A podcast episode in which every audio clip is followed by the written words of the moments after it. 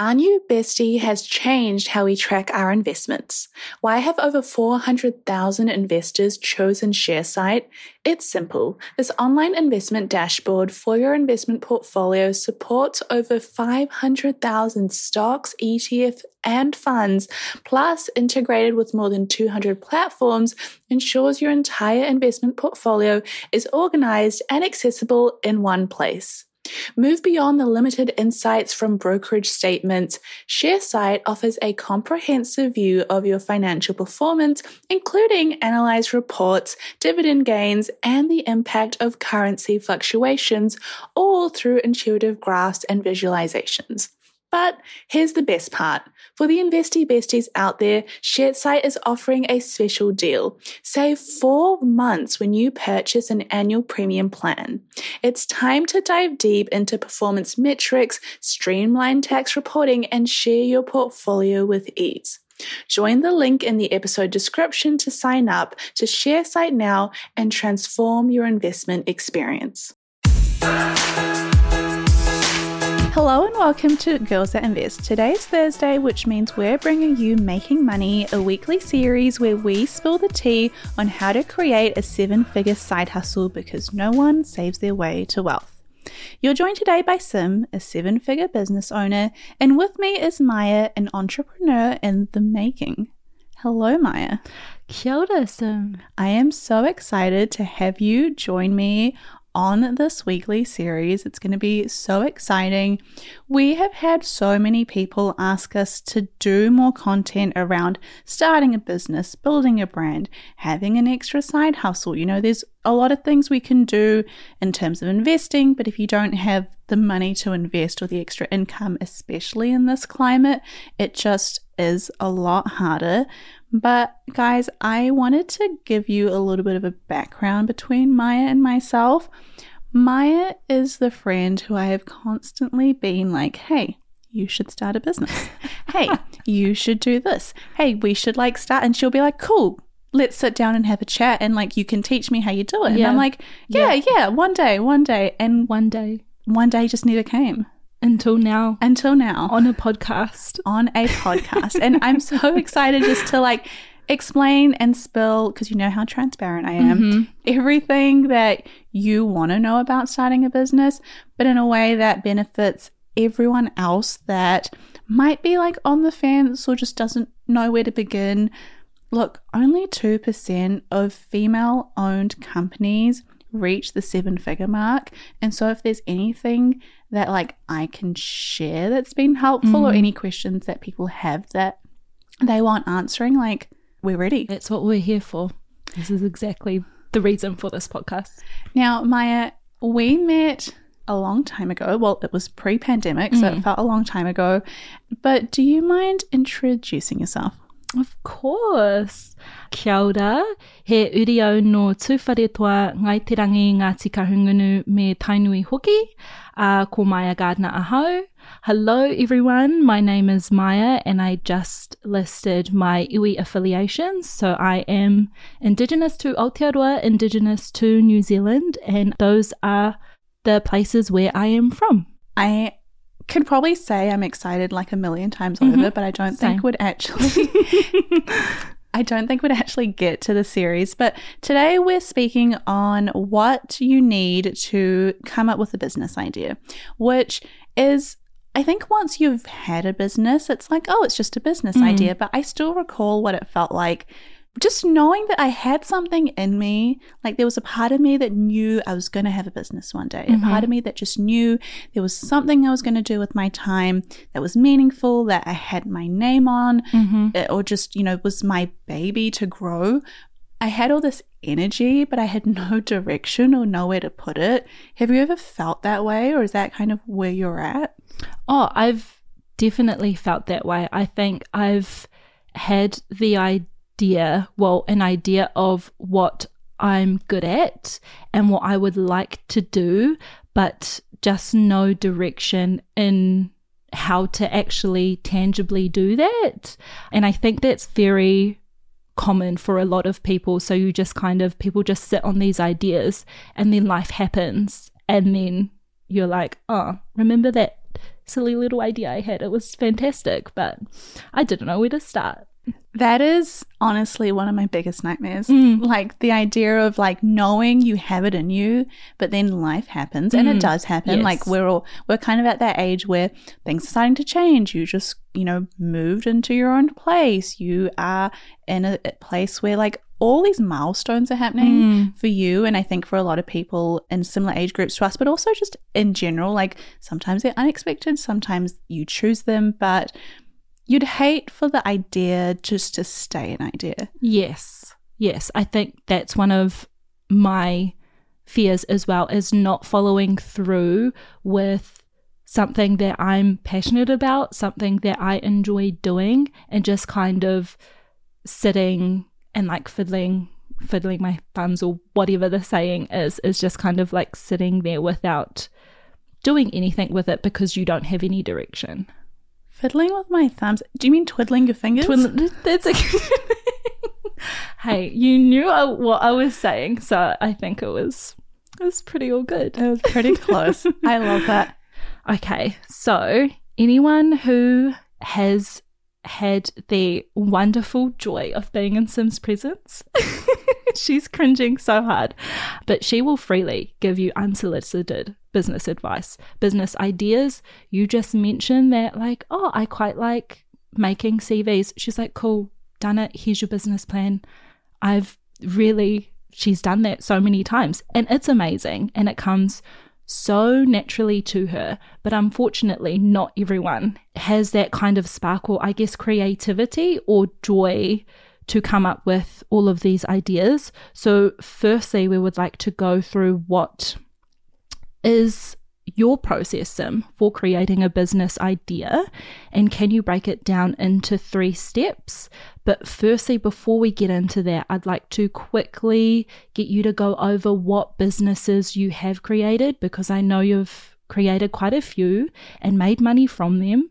Yeah, so if you could just quickly go over what businesses you have created and how you came up with those business ideas. Oh, that's a really good place to start. In terms of ideas, I would have to say I've had like hundred. Oh, I am that girl that has the notebooks filled with ideas, and I come up with a new idea, and it's like a page in the notebook, and I mm-hmm. forget about it. So, in terms of maybe more notable businesses that I've actually followed through with, and have Uh, like it worth mentioning, um, would probably start with the Indian Feminist. Yes. That was my first baby. It was my first time realizing what social media could do or the impact it had. Mm-hmm. So this was back in like 2016 or maybe even earlier and I started an Instagram page to speak about the issues that South Asian mm. women were experiencing. And sorry, Sim, how old were you? I was 19 and I just did not really like Instagram wasn't new by any means, but it was new in my experience of doing more than just using it as a consumer and maybe like being a brand and being on the other end of it. And so I was just like, you know what, maybe we'll have like 200 people that listen in or like follow the page and we can have some discussions about growing social media. How many did you get tuned in? We had 300,000 people Yeah. follow the page. Mm. And I remember at the start, there was one post that reached, like, you know how it says how many people can reach your post? It was like, this post has reached a million people. And I was like, insane, right? Yeah. What I have to say is reached a million people. Like, this can have so much impact. Like, Mm. one, I have to be careful what I say Yes. but how do we make it expressive or how can we let people do things outside of just social media with this because i was so young i felt so young i was like i can't do events i don't know how to organize that i also live in new zealand and so i just recall being really confused as to like how i could make an impact with this kind of role Mhm. but then at the same time, I was like, oh, like I can do merch. I was such a creative. I used to do a lot of graphic designing, Mm. like freehand work, and I would draw like pictures that had slogans on them. Like rolling pins are very they're used to make rotis Mhm. in South Asian culture and rotis are like primarily made by the woman and it's like this whole idea of the woman's in the kitchen using the like rolling pin to make the Mhm. rotis and Yeah. dad's like in the living room watching TV and I like drew a roti rolling pin and then wrote on it talk S word get hit. and it was like a girl holding the rolling pin, like That's ready so to cool. hit someone if they like talked, you know, Yeah. smack. And so like I would turn them into like mugs and stickers and shirts and, And they phone would cases. and phone I, I remember like not knowing that you had done this, like with Oh, the Indian right. feminist. And I was like, oh, that's a cute phone case. And she was like, oh, just casually, like, oh, I, I designed it. Like, it's my merch. And I was like, what? And she goes, no, this is my merch from the Indian feminist, like, not knowing. And then I Instagram the Indian feminist. And I was like, holy. You're like she really. She wasn't she did. lying. Yeah. What is this optometrist doing? yeah. She did just make an iPhone case. Yeah, so that was probably my first experience, and that was probably one of my most successful businesses before Girls That Invest. Then I had a sunglasses company where I would have sunglasses that were kind of like, I was just like, there's no alternative to getting cheap or like just reasonably priced sunglasses mm-hmm. that are online. Everything you'd have to go to like a Glassons or like a Target equivalent mm-hmm. or just something that you'd have to go in person to get them. So that was like an online business that did really well. I then sold that on, was able to buy my first car with that mm-hmm. money because couldn't quite save up my way to a first car. And then I don't know if I told you about this one. My other maybe more interesting business was when COVID hit, I created a website that was like Airbnb and it was for people that had so COVID hit and you had to find a place to stay if you needed to isolate Mhm. and a lot of Airbnbs either allowed you to use their place as a quarantine location and a lot of them didn't and you had to like inquire and ask which one was which Mm. so i created a website which was like airbnb but for people that had airbnbs that did okay and allow you to use their place to isolate so it was like a booking website Yeah. and that was really cool because if people booked through there, I got like a commission based off it because they were using the website.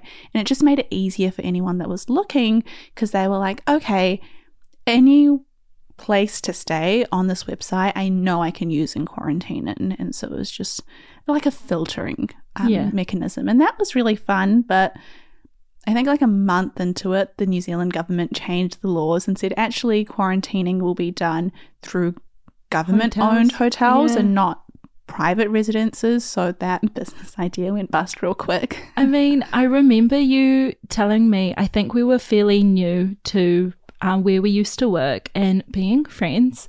And you just casually at the end of the shift, you're like, I just made a website. And I was like, what? And she's like, oh, I just made a website. Da, da, da. And I was like, who is this chick? Like, this is her hobby? You make me sound like an insane person. Like It's- if I was in a workplace and this girl was like, "Oh, yeah, this is just my merchandise," or like, "Oh, I just made a website," I'd be like, "Shut up!" Look, it was honestly like inspiring because I think coming from a small town and living in small towns, you kind of, and being at kura, so at school, you just get told the work. Like I said, I want to help people. You can be a nurse, you can be a teacher, you can be a social worker.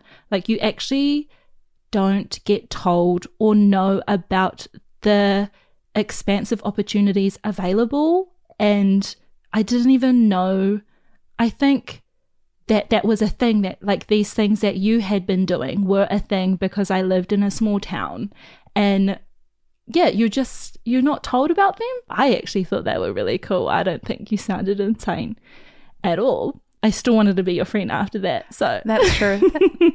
That's a really good point. yeah. My saying is like, you can't be what you can't see. Mm. And it's just, it is that. Like, if you've grown up, like, we were really lucky. We were exposed to, I just found like, not YouTubers, but like inspirational, like business people growing up that I would kind of watch on the news and like stuff and like watch shows about. And so for me, I was like, oh, like anything is possible. But Mm. if I didn't have people that maybe looked like me that were doing those things, I don't think they would have been thoughts I had. I mean, I feel like I became an optometrist because the only Punjabi woman in my community that I thought was really cool was an optometrist. So I was like, oh, like if that's what she can do, I want to be cool like her. I can do it too. Yeah, exactly. But yeah, so those were kind of my three main businesses that worked before Girls That Invest. But I mean, I had hundreds of ideas that I trialed. I trialed a like tutoring business. I did tutor for a Hmm. bit. And so I was like, oh, let's make like a Was this in uni? Yeah, like let's Oh, just yeah. make like a proper tutoring company. Made the website. The whole company The whole instead of going through. Yeah. Yeah. cool. And just, you know, I'll hire tutors and da da da. And I spent ages on the website and it just didn't amount. And then at one bit, I was like trying to be someone that offered to make websites for people, like during COVID as well. Like, I remember reaching out to some friends that were real estate agents and I was like, hey, do you want your own personal website? And they were like, no. And I was like, cool. And shut that down real good. quick. I got another idea. It's okay. Yeah, so I think a lot of what I did was me trialing things and kind of following my passion, which was always around helping people realize they can do more than they think they can. That's always like mm. my driving force, whether that's the Indian feminist or girls that invest or, or tutoring. But I guess I kind of eventually landed on something that worked. Lovely. Thanks, Sim. So, like I said, she just brews ideas out of nowhere and it's amazing. And now we need you to help us with brewing some ideas. Can you break down three steps for us to how you come up with an idea? You mentioned that kind of the foundation for all of your past businesses are linked with helping people. So, is that part of your process? So, yeah, just walk us through three simple steps that you have. I think the first is have a passion for it. There were businesses that I created, like, for example, the sunglasses one, mm-hmm. where I did not have a passion for fashion. Like, that is not me. I, nah, girl. I'm sorry, but she does not.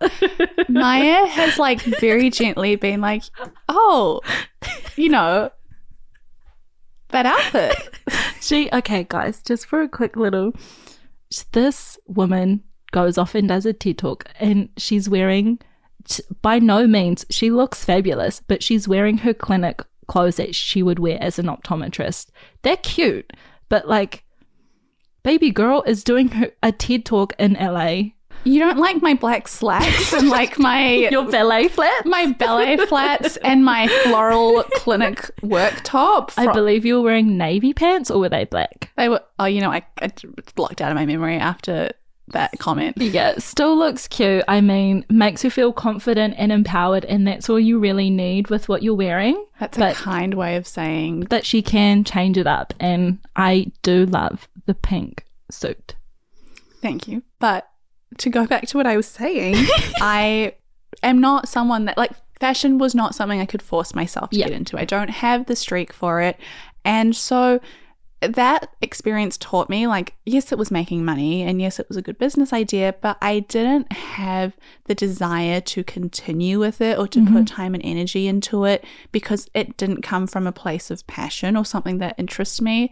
And so in hindsight through the experience of having these businesses step one is when you have a business idea that comes from a passion or it comes from a place that is really important to you that makes a world of the difference hmm. because when times get tough, you stick it out because you're passionate about it. When times got tough in terms of like just not being interested in creating the social media content for a sunglasses brand, I was like, I just, I don't want to make posts that are like fashion and inspo. Hmm. You know, that just wasn't It's me. It's not authentic to you, and it's not a driver. It's not your why. Yeah, and so it felt like work.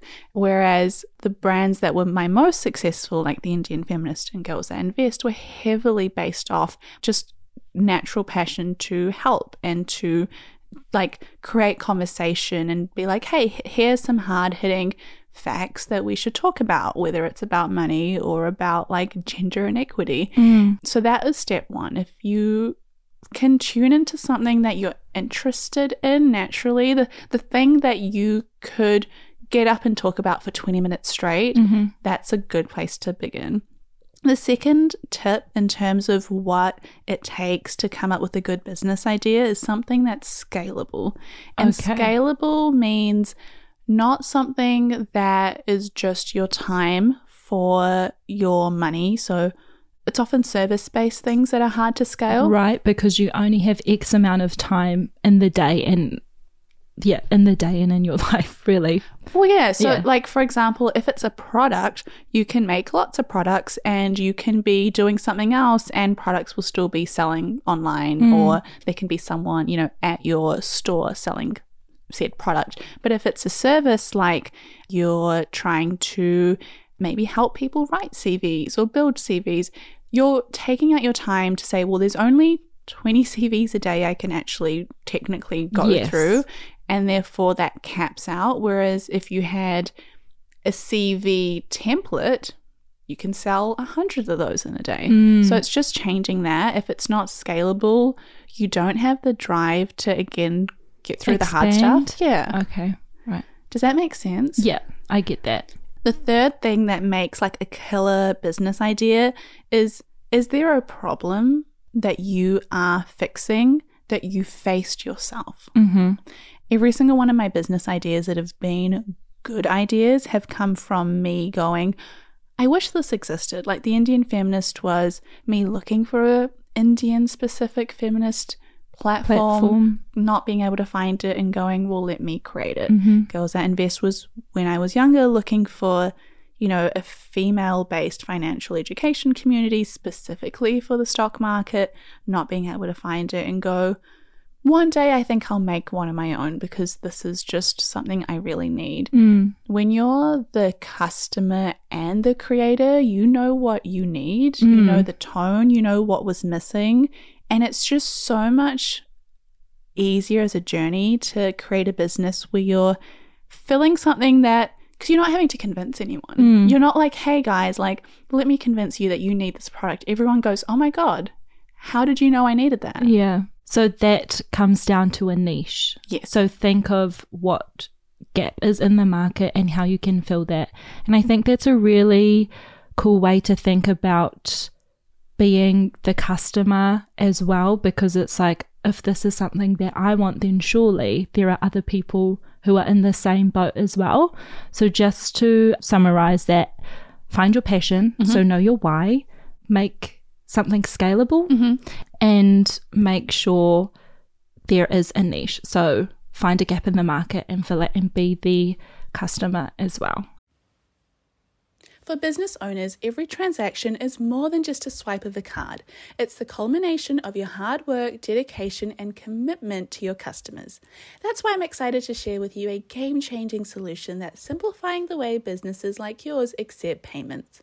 Introducing Tap to Pay on iPhone, powered by Stripe. Contactless payments has never been easier. You can seamlessly accept contactless payments directly from your iPhone, and the best part, there's no additional hardware required. Think about it. From local pop ups to global retailers, Tap to Pay on iPhone and Stripe cater to businesses of all sizes, empowering them to accept payments right from their iPhones. It's a game changer for businesses looking to scale quickly and stay flexible, with quick setup that takes minutes, not days. So, how can Tap to Pay on iPhone and Stripe benefit your business? It's simple increase revenue, expanded reach, and enhance customer experience. It's a win win win. To learn more about how Tap to Pay on iPhone and Stripe can transform your business, visit stripe.com slash tap iPhone today. Absolutely. Yeah. Because you can go, for example, you can be like, I really care about getting more people into tech careers. Mm. I'm someone in tech and I need more people of color in tech, whatever that may be. And that's your why. And then to make it scalable, it wouldn't be one on one conversations with people or one on one consulting because that can like really eat into your time. Maybe that's what you do at the start. And then eventually it turns into, well, this is my training program that you can join into, or we do group teaching, or I'm part of, you know, like I make a work booklet that people can buy, something that doesn't take up all your time. And then you can scale it, and then being able to actually say there's actually a need for it just makes it easier. If people go, well, actually, I can get into tech quite easily, I don't need this, then that's just a harder stair to climb. Yeah. Yeah, I get that. I think the saying is it's a harder hill to climb, but I just I don't climb hills. I went straight to the stairs. And I obviously am not too great at the one liner thing. So I'm like, no, yeah, that's that sounds right. Hills are, are hard to climb, so I think so. okay, so that was a really good summary. And as someone, because also, guys, I am wanting, I am needing this advice, and I have been asking Sim for years to to help me kind of compile my thoughts and ideas and all of that kind of stuff. So I'm also essentially asking her what I would like to basically like to know. So, how do you distinguish a good business idea from a bad one? I think the first thing that, like, if someone brings me a business idea, I know instantly if it is good or bad based off the usefulness it has in filling a gap. Okay. So if it's like, hey, Simran, I want to start a website that helps people find cool, like niche homes to like stay in during the holidays. I'm like, there is Airbnb, mm. and there's just probably like you can do it, and you will probably be able to make a living off it, but it's not a disrupting it's idea, right? There's just it's, it's already saturated, and therefore you'll be working harder by Absolutely. walking up the hill. Absolutely, yeah. And for example, like when we see so many people start certain companies, like do you remember there was a time when everyone was starting a cake making company? Everyone was yes. like, "Hey, I'm really good at making cakes." The drippy ones, the drippy, what yes. the unicorn? Yes, and that was like a great idea, and I'm sure everyone was able to make a sustainable living from it. But you end up becoming so saturated that it's so hard to be different, and so you've almost got to find what separates you. And the bakers that did well in that space were the bakers that said, "Well." Let's try making like donuts mm. or let's try doing like cake popsicles or whatever it is, you know, things that just help you separate yourself and actually fill a gap that maybe people weren't able to see. So if you're like, well, we do that, but we do them all vegan, mm. or we mm. do that, but we do them all gluten free, just separating yourself and finding a niche that needs to be filled. That's Point when you're difference. like instant winner. Like you can't go wrong. Cool. Okay. That's very helpful. Thank you.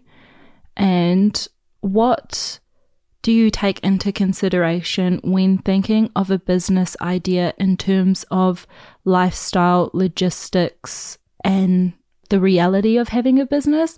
I think a lot of people have businesses can be romanticized and you get an idea of what something is.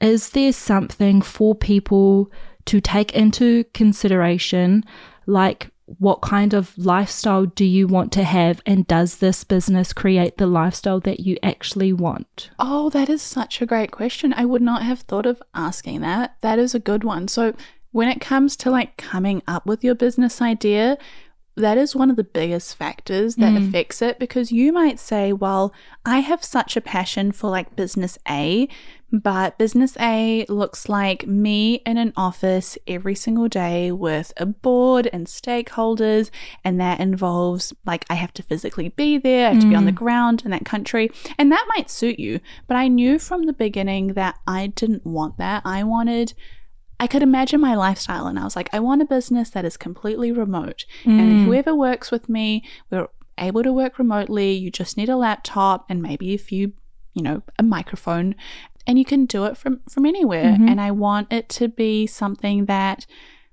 I can, you know, get up in the middle of the day and go to something else. And so that also really dictated the business ideas that I would come up with.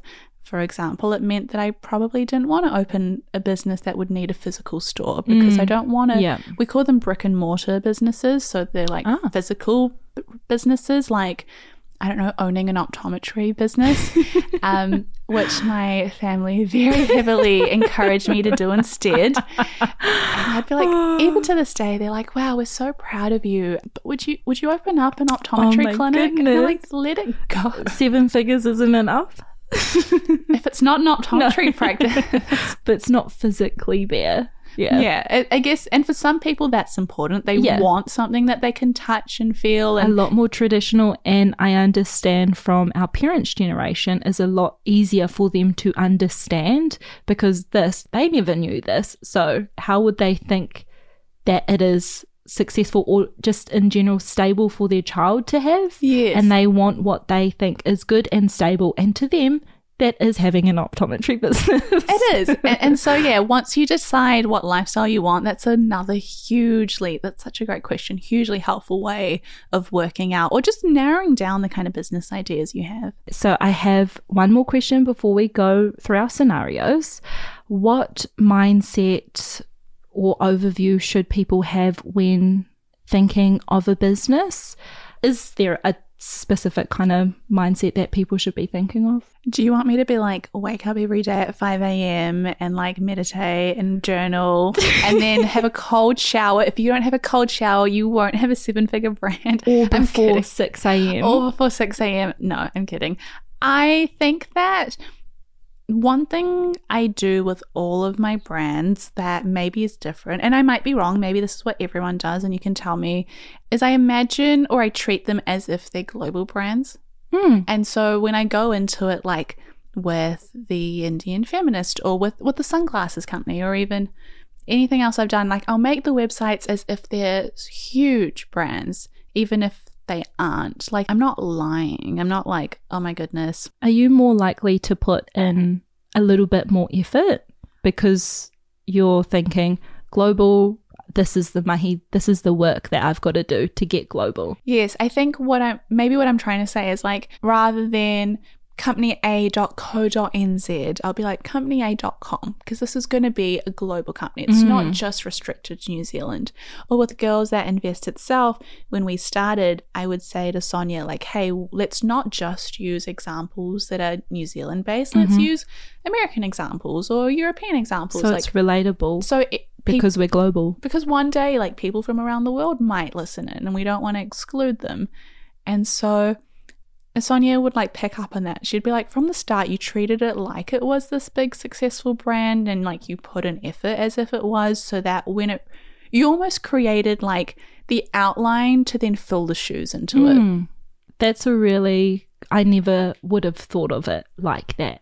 I think another example would be like when I see people start up like jewelry brands or when they start up brands where they sell like merch that they own or paintings. Like a global brand would allow you to jump on a website and click buy now, and you feel like you're getting, you know, a, premium experience. Mm-hmm. But a lot of us will not feel ready for that, and it will be like DM us for an order, and that kind of makes it seem a lot smaller and a lot more homegrown. And so little things like that, I'd make sure that all of my brands, you could go to the website and buy it as the same way you could buy a Nike shirt, which it should feel like the same experience. Mm.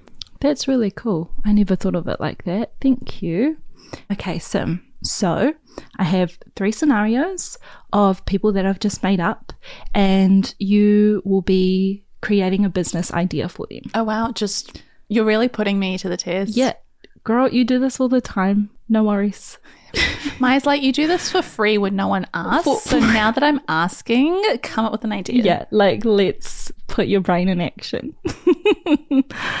okay, so number one, Kahu just started university and they play hockey for the university. So they have training and games weekly during the playing season. They are needing a little extra cash because they are a new student and they're a little time poor because of sports and university. Oh, that's it. Come up with a business plan. Okay, yeah, I can do that. They, well, they're sporty. Thank you so much.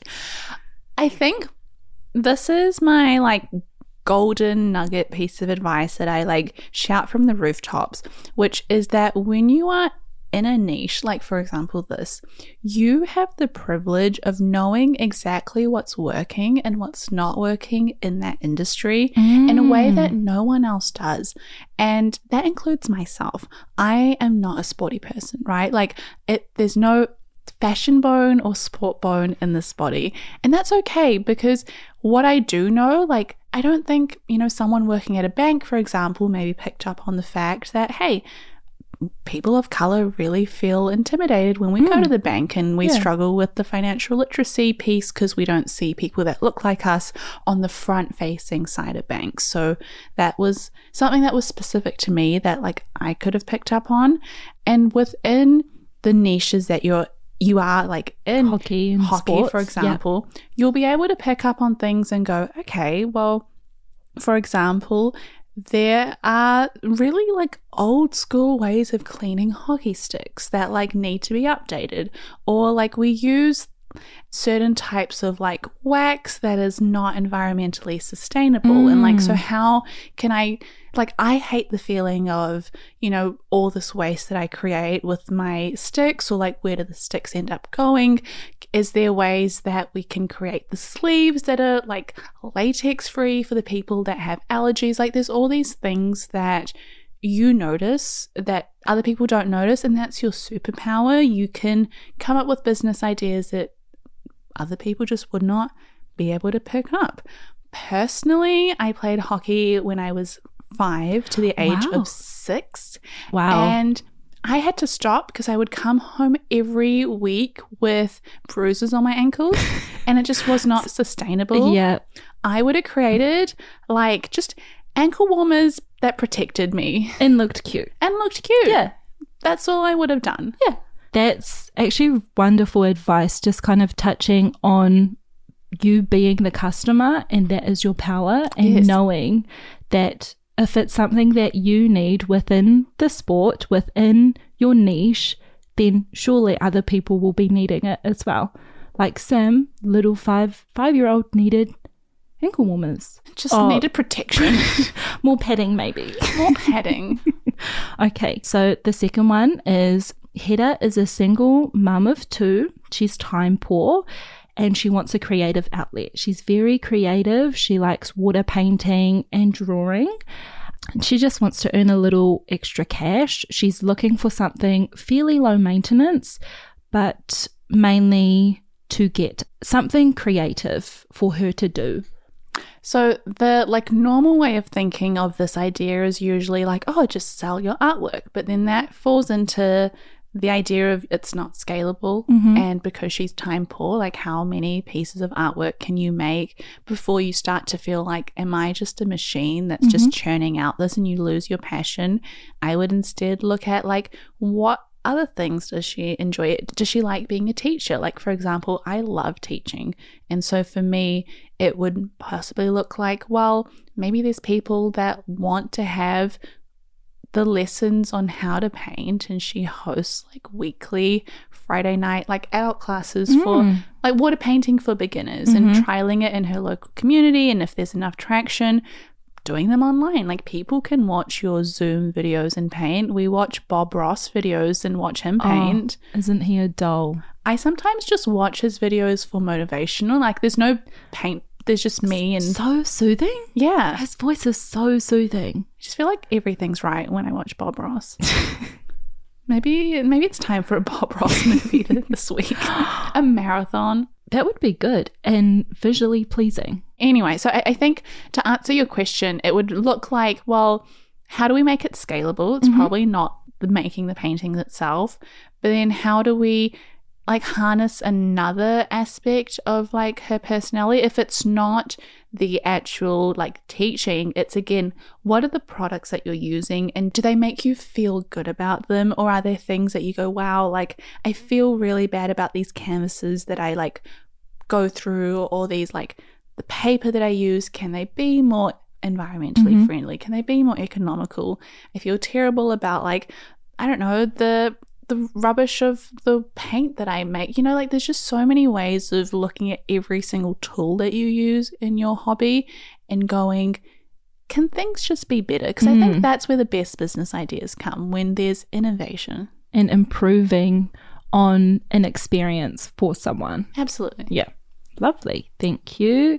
Hedda thanks you, even though I just made her up. and thirdly, we have Mariana. She is a law graduate. She has been working in her job for two, almost three years. She loves her work and she's finding it very, very fulfilling, but the pay isn't cutting it. She has a lot of wonderful networking opportunities and really good work experience. So she wants to stay in her job, but she just needs a little bit more pūtea, a little bit more money to get her by for emergencies and things like that. And she enjoys crochet, performing arts, and animals. She's single and she has quite a lot of time aside from like mahi, her work, and her hobbies. Wow. What would you do in this one? they, Mediana is creative, and I would probably say to do something within performing arts. I think through COVID, everyone hopefully realized how amazing performing arts is and how amazing the arts are, and probably do something with that because now that we've come out of COVID, people are wanting to attend more things, whether it's like a poetry slam or you just kind of getting your creative friends together to create an event where I personally am hungry for more fun events. Mine's like, I would personally really appreciate some performing like stand up experiences. So someone needs to start a business. Yeah, honestly, I think that's, I'm just thinking there's a gap in that at the moment. It is something that is, I personally love to I love them. Any kind of fun, quirky little comedy show, performing arts, even if it's, well, you know, the drinking, wine and paint. Oh, yeah. A, a super in it at the moment. You can create a crochet and paint, like create events. And I've seen a lot of those things go on at the moment. I love that. I think that's a great idea. And it goes to show, like, if you're someone that goes, well, like I really love the performing arts, but goodness, like there is just no opportunities to do it. You can be that person that goes, well, let me organize like my town's annual or quarterly performing arts event and like let's just throw on the show together. I had the privilege of meeting some really cool South Asian people in Toronto, and they were the people that not found Rupi Kaur, but were friends with when she was younger. Mm. And, and mm. what happened is there was just no cultural creative outlet for mm. these young creators. And so they were like, well, let's just make our own. And yeah. they would host their own events and their own poetry slams and their own stand ups. And so many amazing talents came through into that because they were creatives themselves, the people that organized mm. it. And people like Rupi Kaur, like, came through from those places and then like made it so big and so many South Asian creators that we know and love if you like follow the South Asian space came from these like homegrown events. That's amazing. Yeah. And that's something that Mediana can put together. I just, I love these. this was such a curveball. I love this. but yeah, I really hope this has helped. This probably is part one of coming up with a business idea. I feel like we've scratched the surface of some of like the big mm-hmm. ideas of how to come up with something. But if you have enjoyed this episode, please do let us know. I think if we can summarize it, you know, there's a few steps that come into breaking down a business from do you have the passion for it? Is it something that can be scalable? Is it something that's fitting a gap in the market? You know, how do you distinguish a good idea from a bad one? We've covered the considerations of your lifestyle into mm-hmm. the business idea that you have and the kind of mindset and what you should be thinking of when it comes to a business is also quite important. But I know this is probably not enough for you to go away yourself, Maia, or anyone listening, and being like, well, I know what I want to do now. So we'll do a part two next week, but I hope that this has been helpful. I, as someone who is needing direction to set up her own business, I found this helpful, and you definitely spoke about things that I never thought of. So I enjoyed that. Thank you, Sim. Are you just saying that because you're my friend? No, I I'm not. and I would tell you if it wasn't sufficient. You would, in the same way that you tell me that my TEDx outfit was yeah, just what I would wear to work and that was not good enough. It's cute at an optometry clinic, but in LA on a TEDx stage, it still looks cute. My favorite like sentence you've ever said to me was like it was very sweet. It was like gently trying to drop it down on me. She was like, I know you don't I know you don't care about what you wear. And I was like, where is this going? And she was like, no, no, I don't mean it in a bad way. Just, you know, it's not a priority to you. And I'm like, it's not. No. And she's like, that's okay. You know, you, you kind of wear like the, the jeans and the top. I was in Florida. She's guys, she's wearing she's wearing jeans and a top now.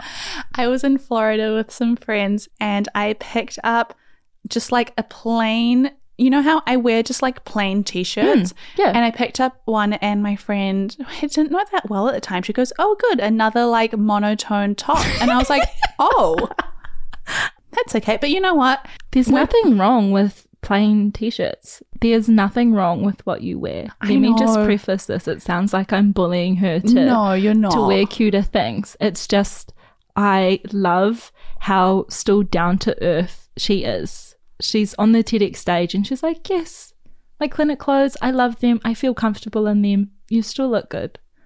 The ballet flats could go though. Yes, I have retired the ballet flats Thank thanks to the gentle bullying from Maia. I appreciate it. But Encouragement. I think this is probably a good place to wrap it up. Now, if you've enjoyed this episode, it is a part of our new series called Making Money.